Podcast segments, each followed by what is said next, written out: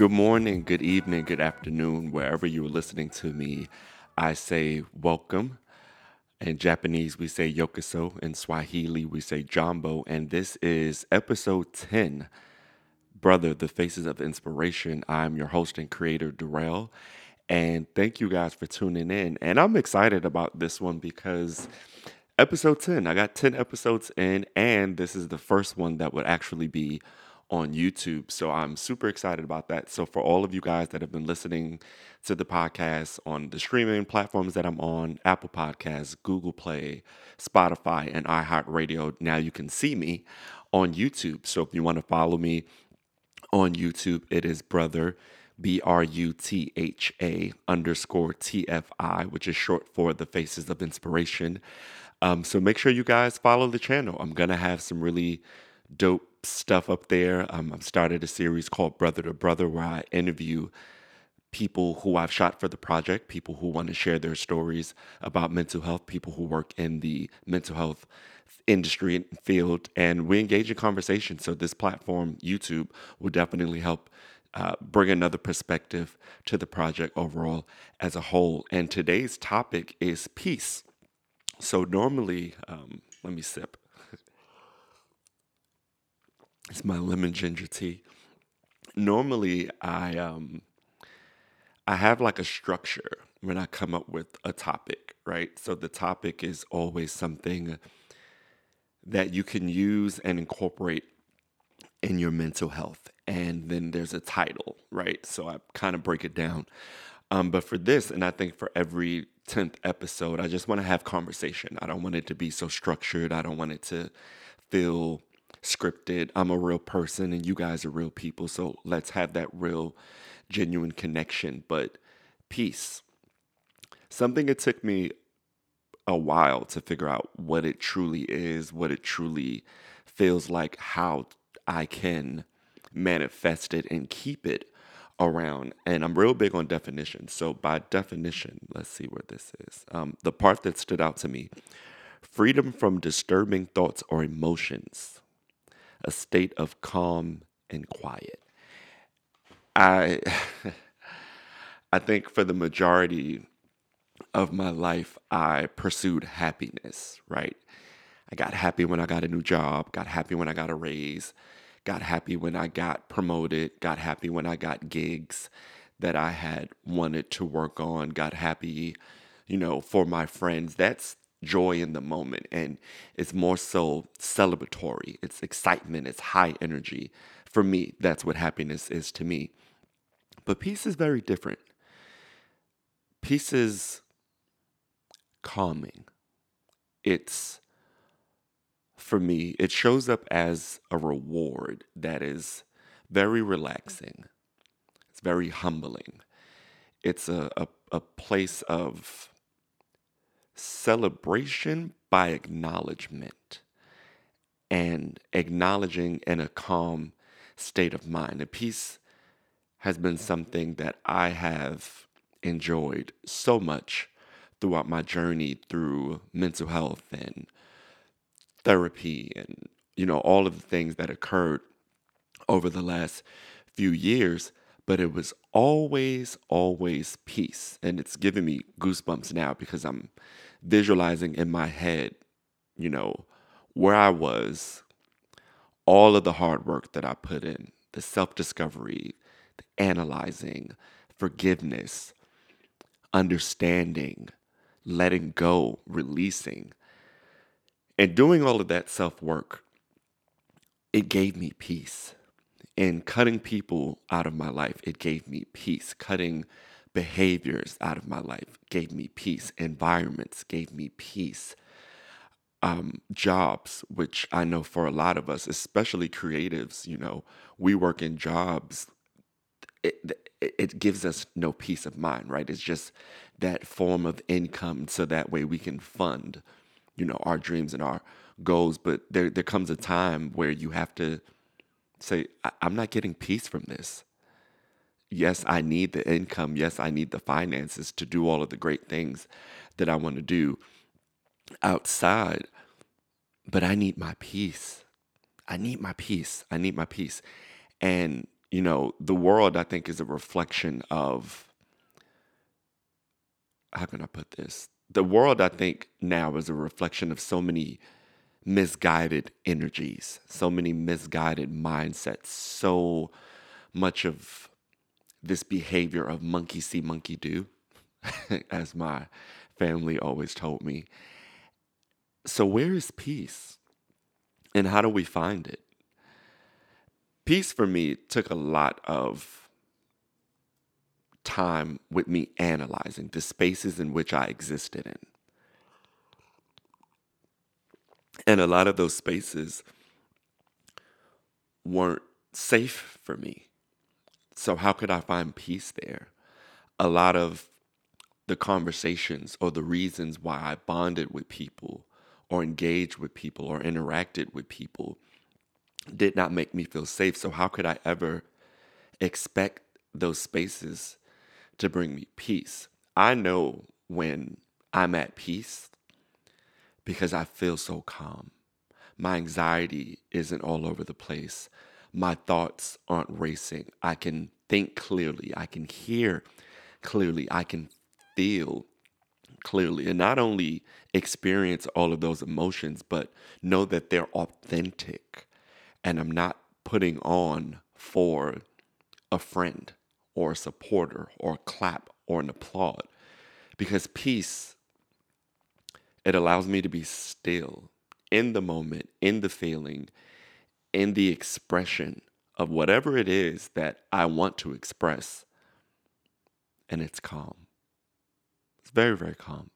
It's very soothing. And uh, even talking about this, like I'm just getting chills because I know what that really, really, really feels like. But it was not easy to get to that point. Could you imagine everything that you've learned 10, 20 years, 30 years, no, depending on your age, and when you open your mind to start understanding the world and learning the world, can you imagine the process of unlearning everything that you've learned?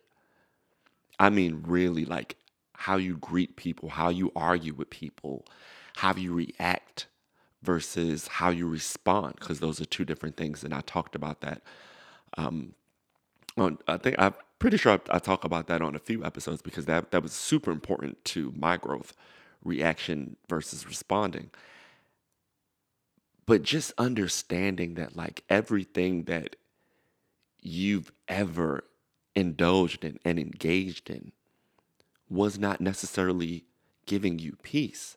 So now you got to rewind the tape of life. You got to go backwards and look at it step by step, interaction by interaction, circumstance by circumstance.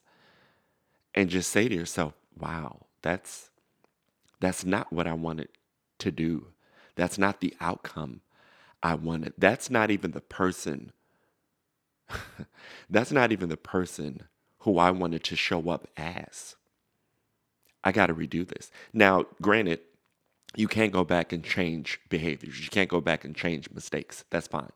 But what you can do is the next time, and the time after that, and the time after that, and the time after that, and the time after that, you can be better and you can do better.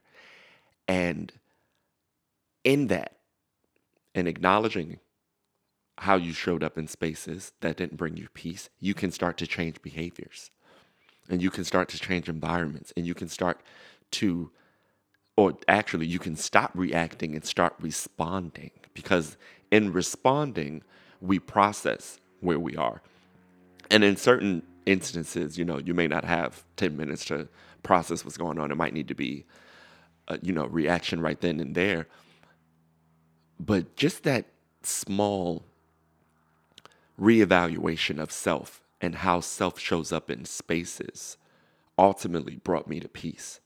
It brought me to peace. And as misunderstood